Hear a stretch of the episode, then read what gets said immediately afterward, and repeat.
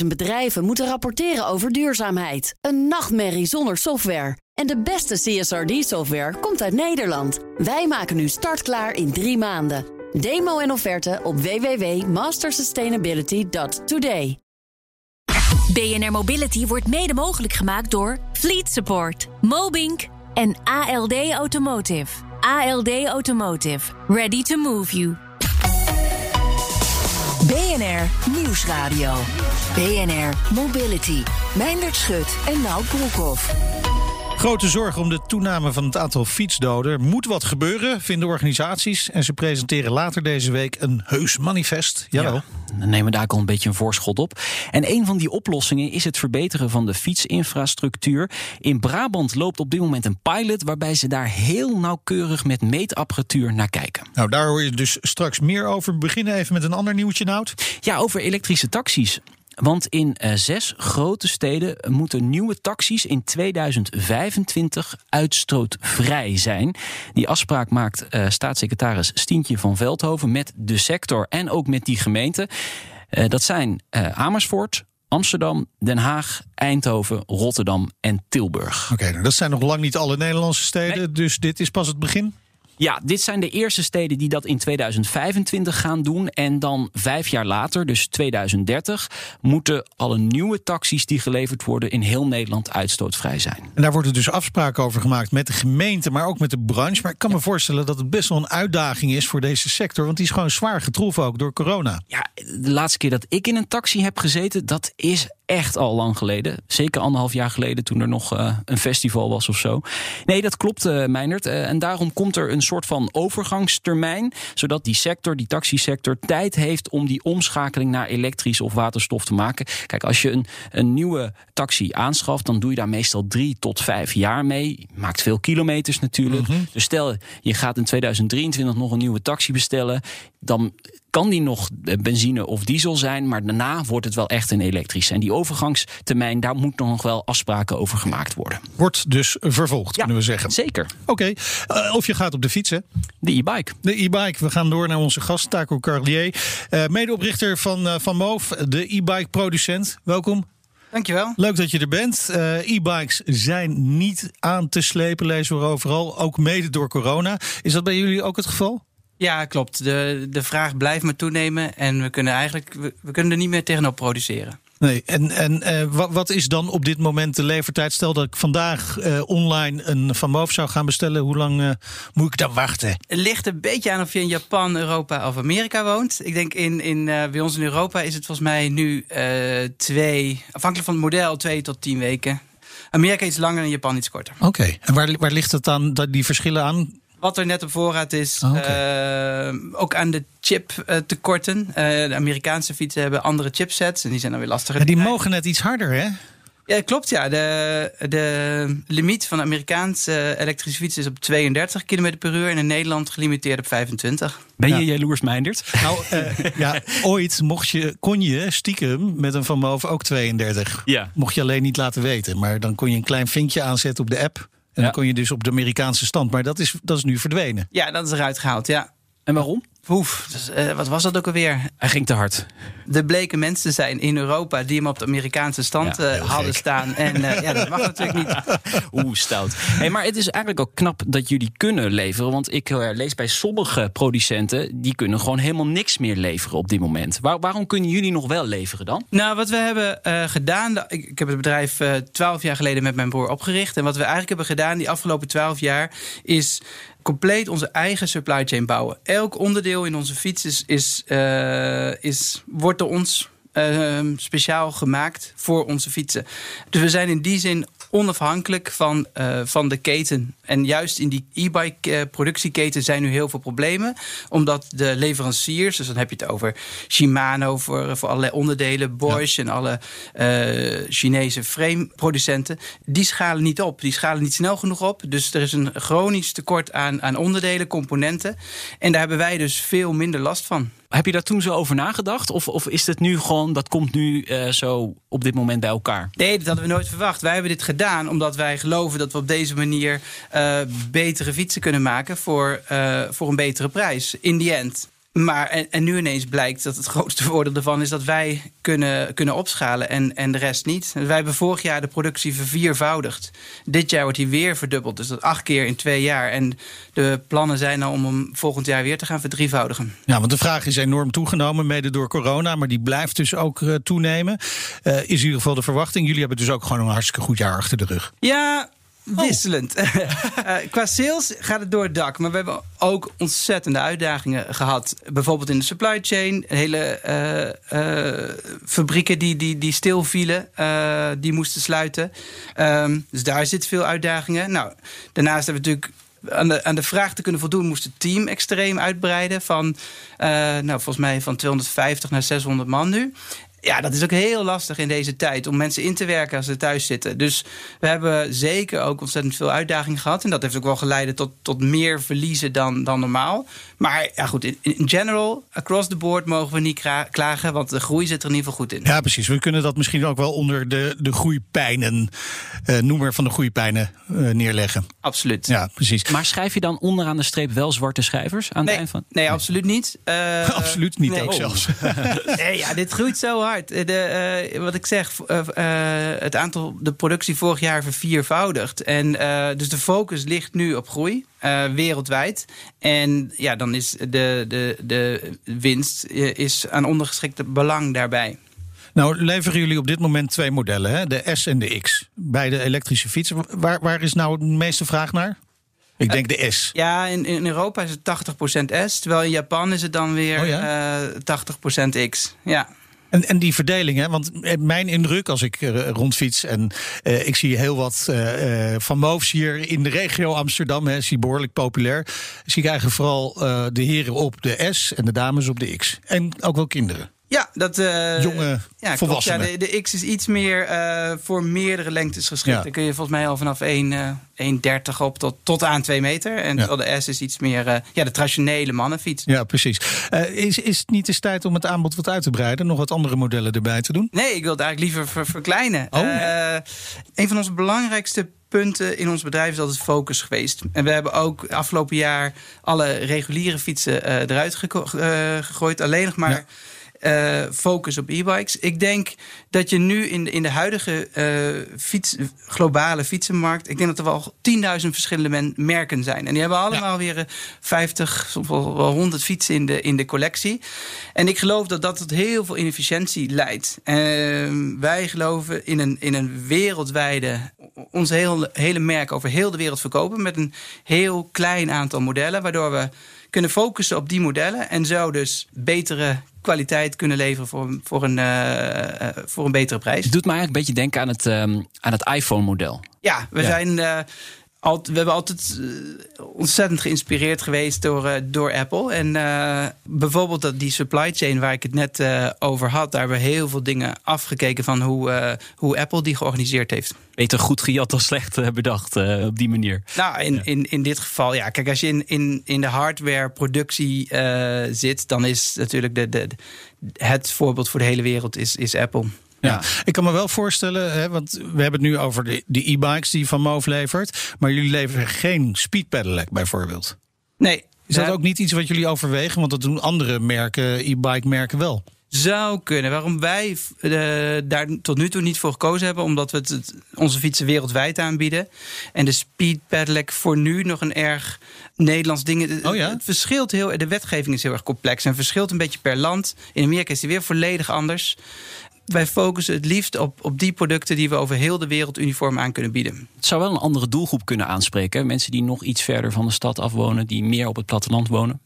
Ja, absoluut. Ik denk dat de speedbed ook fantastisch is voor, voor Amsterdam, Haarlem, voor die, die, die, tussen die steden in. Zou ja. goed kunnen. Dus ik, ik sluit het niet uit, maar op dit moment hebben we het nog niet. Ik heb een paar mensen gesproken. Ik heb van Moof maandag in de uitzending. Nou, gaaf, super, zien er super goed uit. Maar altijd het tweede wat ze zeggen, zo duur, jammer. Uh, hoor je dat vaker?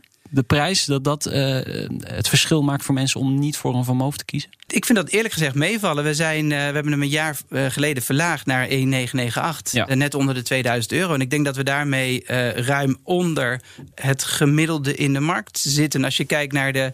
Dus, dat is misschien perceptie van mensen. Ja, ik denk dat veel van onze, veel van onze doelgroep is dit hun eerste, een eerste e-bike. Die komen over van een, van een, van een traditionele stadsfiets van, van, van 150 euro op de markt. ja, dan is het duur. Ja. Maar ik zeg even niks. Als je het dan uh, uh, vergelijkt met, uh, ja, met, de, met de internationale topmerken, dan zijn we juist iets voordeliger. En dat komt dus omdat wij rechtstreeks aan de klant verkopen. Ja. Dus alle, we verkopen 95% van onze fietsen online en 5% via onze eigen winkels. En uh, op die manier koop je eigenlijk rechtstreeks bij de fabrikant. En daardoor kunnen we, ons kunnen we de competitiever aanbieden. Ja, heel veel winkels hadden jullie niet. He, dat, en, en de groei in het aantal fietsen dat jullie verkopen, die is behoorlijk groot. Uh, er komt ook een opschaling in het aantal winkels, begrijp ik? Wij hadden uh, negen winkels over heel de wereld. Ja. Dat zijn, is niet veel, maar nee. Uh, we zaten in de belangrijkste steden. New ja. York, San Francisco, Parijs, Londen, Berlijn en nog een paar andere.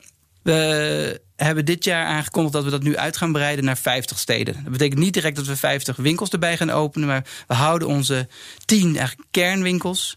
Uh, brandstores noemen we dat. En dan krijg je daarbij 10, 15 service hubs. Dat, zijn, nou, dat, dat is nu bijvoorbeeld uh, Rotterdam en, en Utrecht zijn er in Nederland bijgekomen. En daarnaast hebben we dan steden waar we externe winkels opleiden tot Vermoof Service Center. Ja, het woord service is gevallen. Ja. Dat, dat was misschien ook wel een beetje nodig. Absoluut. Om daarin op te schalen.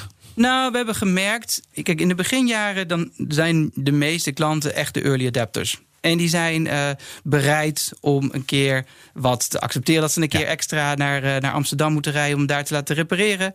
Om nou, misschien eens een, een, een onderdeel te ontvangen en zelf wat thuis te repareren. Maar we merken nu we steeds meer toegroeien naar de, de volgende groep consumenten, de early majority.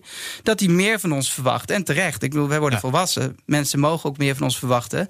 En, en, en daar moeten we ons aan aanpassen. Dus we steeds meer moeten we dichter bij de, de consument zijn om ook de service uh, te kunnen verlenen. Dat, dat, doen we op allerlei vlakken. Dat zit in ons productontwerp. We passen het, het product zo aan dat het steeds minder service nodig heeft. Dat we service updates over de air kunnen doen. We kunnen nu van ons, uh, uh, onze customer support kan inloggen in de fiets. Ja. Kijken of zij uh, uh, het probleem kunnen vaststellen en dat over die air kunnen oplossen. Maar soms ook ja, moet je gewoon langskomen. En daarvoor doen we nu ons best om dichter bij de klant te komen. En hoe snel is dat gerealiseerd? Dat je echt een dekkend netwerk bijvoorbeeld hier in Nederland hebt van service hubs? Nou, helemaal dekkend zoals vroeger. Dat er in elke uh, uh, plek een, een service hub zit. Nee, ja, dat, dat er in de, de kleinste dorpjes in de Achterhoek een, nee. een zit. Dat zal niet gebeuren.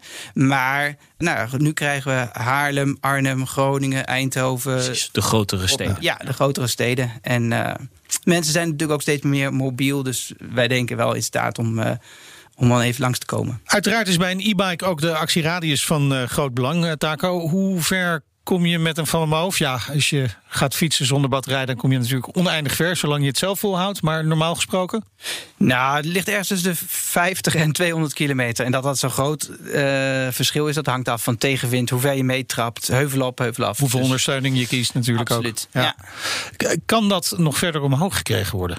Die actieradius? Ja. We hebben vanochtend een extra powerbank aangekondigd. Die kun je dus uh, naast de 600 wattuur die je dan hebt, kun je dus 400 wattuur toevoegen.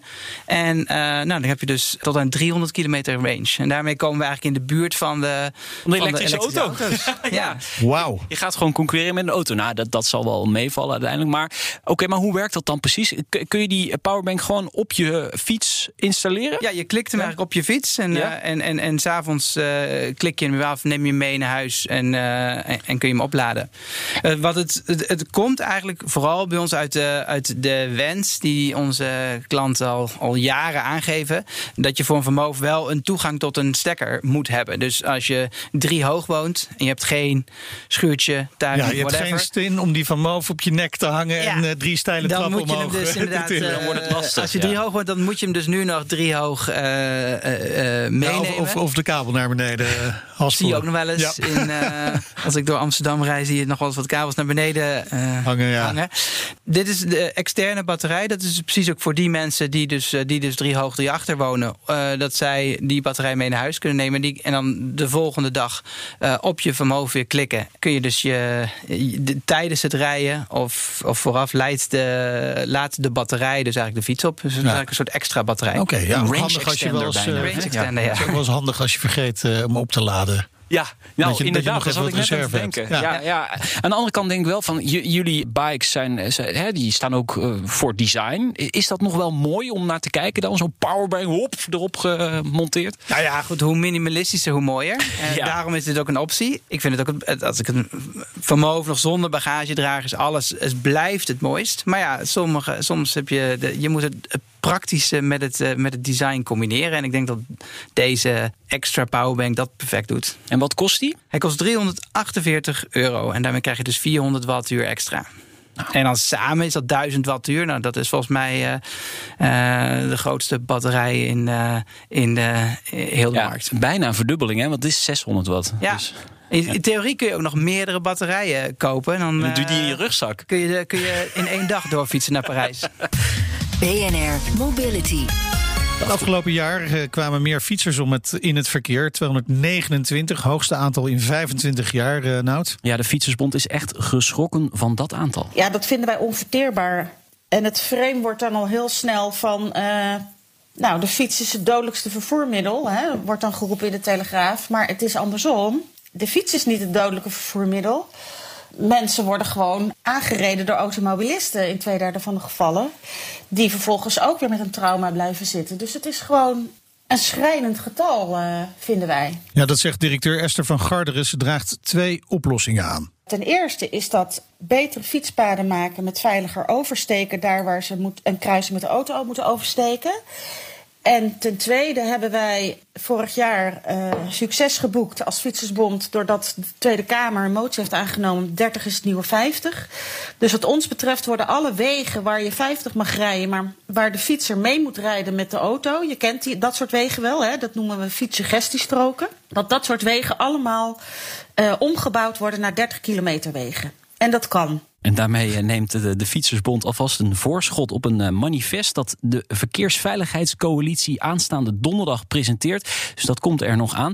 Taco, ik las ook die, die cijfers en een derde van de fietsdoden reed op een e-bike. Hoe, hoe, verklaar jij dat? Hoe kan dat? Nou, volgens mij rijdt meer dan een derde van de mensen inmiddels op een e-bike. Dus dat op zich vond ik het laag, gek genoeg. Ja? Het valt mee. Ja, ik, ik, ik, ik, zie hoe erg het ook is. Hoe erg het ook is. Ik zie dat cijfer ook elk, elk jaar. En dan is dat meteen de vraag. Dan staat er vaak ook weer een, een, grote kop in de Telegraaf. Uh, E-bike is levensgevaarlijk. Ja. Maar dan, ja, dan vraag ik me wel af uh, in hoeverre is daar meegenomen dat het aantal e-bikes gewoon ontzettend hard groeit. En als ik in de ik ben vaak in de achterhoek. Als ik daar ben, dan heb ik het gevoel dat, dat soms 70, 80, 90 procent al op een, op een e-bike rijdt. Dus uh, ik heb niet genoeg in het onderzoek gedoken om, om, om, uh, om te zien hoe ze dat verklaren. Maar dat het aantal doden stijgt, juist in dit jaar waarin er minder auto's op de weg zijn, dat, dat is iedereen stom verbaasd over. Ja, dit zijn natuurlijk de koude statistieken eigenlijk. Hè. Je weet eigenlijk niet zo goed wat erachter zit. Maar als je toch even naar die e-bikes kijkt, wat zou je kunnen doen om het toch wat veiliger te maken? Dat zijn de standaard oplossingen. Dus uh,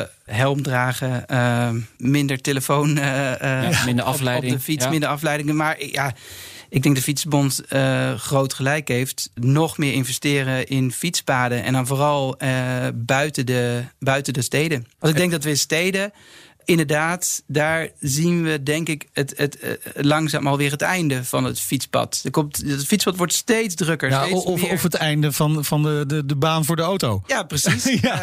Uh, ja, Er komen, er komen steeds meer druk op dat fietspad. Er steeds meer vervoer. Uh, steeds meer bakfietsen die, die, die met couriers, met pakketten. de, de stint komt weer terug volgens mij met, met kinderen erin. Dus dat fietspad wordt steeds voller. Dat raakt eigenlijk te vol. En de auto, de, de wegen worden steeds leger. Er komen steeds minder auto's in de stad. Dus ik denk dat dat allemaal gaat samen komen inderdaad op 30 kilometer wegen. Gewoon al het verkeer door elkaar heen met, uh, met 30 km per uur. Kijk aan. Om de veiligheid voor fietsers te verbeteren, neemt de provincie Noord-Brabant in ieder geval de fietsinfrastructuur onder de loep. Eigenlijk precies wat je zegt. Uh, dat gebeurt zeer nauwkeurig met behulp van een fiets die volgehangen is met meetapparatuur. Nou, Nout ging uh, kijken en sprak Guido Vos van BAM Infra Nederland. En die legt eerst uit welke meetapparatuur precies gebruikt wordt. Uh, we hebben een uh, 360-camera, een kleine 360-camera voorop zitten. We hebben een HD-camera voorop zitten. We hebben een trillingsmeter aan de voorkant zitten, zodat we ook gewoon echt trillingen van het fietspad kunnen meten. En op zijn rug heeft hij een rugzak waarin eigenlijk 180 graden beelden gemaakt worden met vijf camera's. En waar ook de LiDAR-scanner in zit, dus die ook nog een puntenwolk maakt eigenlijk van de omgeving. Een LiDAR is? Een laserscanningstechniek. Dus die zendt laserstralen uit, die worden gereflecteerd. En op basis van afstand wordt dat zeg maar ingetekend uh, op de juiste hoogte, afstand. Ja goed, uiteindelijk breng je dus gewoon uh, in 3D eigenlijk de omgeving in beeld. En jullie doen in opdracht van de provincie Noord-Brabant een pilot hier op de F59. Een uh, snelfietspad tussen Den Bosch en Os. Niels Bos van Royal Haskoning DAV. Waarom is dit nodig? Die pilot is nodig omdat we meer willen weten over de staat van de, van de fietsinfrastructuur. Uh, het aantal fietsers uh, groeit uh, de laatste jaren snel. Er is een behoorlijke mobiliteitstransitie gaande. Waarin gemeenten en regio's de fietsen willen stimuleren. En juist doordat het drukker wordt op het fietspad. en het aantal ongevallen van de fietsers nog niet hard genoeg afneemt. willen we de verkeersveiligheid voor de fietsers gaan verbeteren. En hoe helpt de meetapparatuur en de fiets daar dan bij? Nou, deze meetapparatuur maakt eigenlijk een objectieve scan van alles wat potentieel verkeersonveilig is. denk daarbij aan de staat van het asfalt of uh, andere verharding. Uh, maar ook de afstand van objecten tot het fietspad uh, en dat soort gegevens. En daarmee kan je eigenlijk een risicogestuurde aanpak op loslaten. waardoor je elementen kan definiëren die potentieel verkeersveilig onveilig zijn. Wat kun je dan oplossen uiteindelijk? Nou, objecten die te dichtbij zijn, waardoor de fietsers kunnen schrikken of uitwijkmanoeuvres gaan doen. Maar ook kuilen in het fietspad, hè, waardoor ja, als je daarin rijdt het stuur uit je handen geslagen kan worden. Maar het meet ook bijvoorbeeld zaken als de breedte van het fietspad. Uh, nou, we zien dat de snelheidsverschillen op de fietspaden steeds groter worden. Er komt zo'n elektrische fiets en ook speedpedelecs die buiten de kom op het fietspad zitten. Nou, als je hogere snelheidsverschillen hebt, heb je ook meer inhaalbewegingen. Daardoor is de breedte van het fietspad ook steeds belangrijker. Dit project loopt. De eerste resultaten zijn ingeladen, zullen we maar zeggen. Wat, wat kunnen we daar nu al over zeggen? We zien echt eigenlijk al dat in ieder geval bij de eerste analyse dat de resultaten die we nu krijgen vanuit de fiets bruikbaar zijn. Dus we kunnen ze analyseren, we kunnen onze algoritmes erop loslaten. Uh, we zien punten waarbij de trilling wat groter is. Dus we kunnen echt al, terwijl we eigenlijk nog naar losse bronnen kijken, heel nauwkeurig gaan zeggen van hé, hey, hier zien we iets. En daar kun je dan weer een nadere analyse op loslaten. En dan de schop in de grond, denk ik toch? Dan moet er iets aangepast worden. Uiteindelijk krijg je dus inderdaad gewoon een overzicht van je route met waar je zaken nog niet op orde hebt. Nou goed, daar kunnen we gewoon heel goed een advies over geven van wat je zou kunnen aanpassen.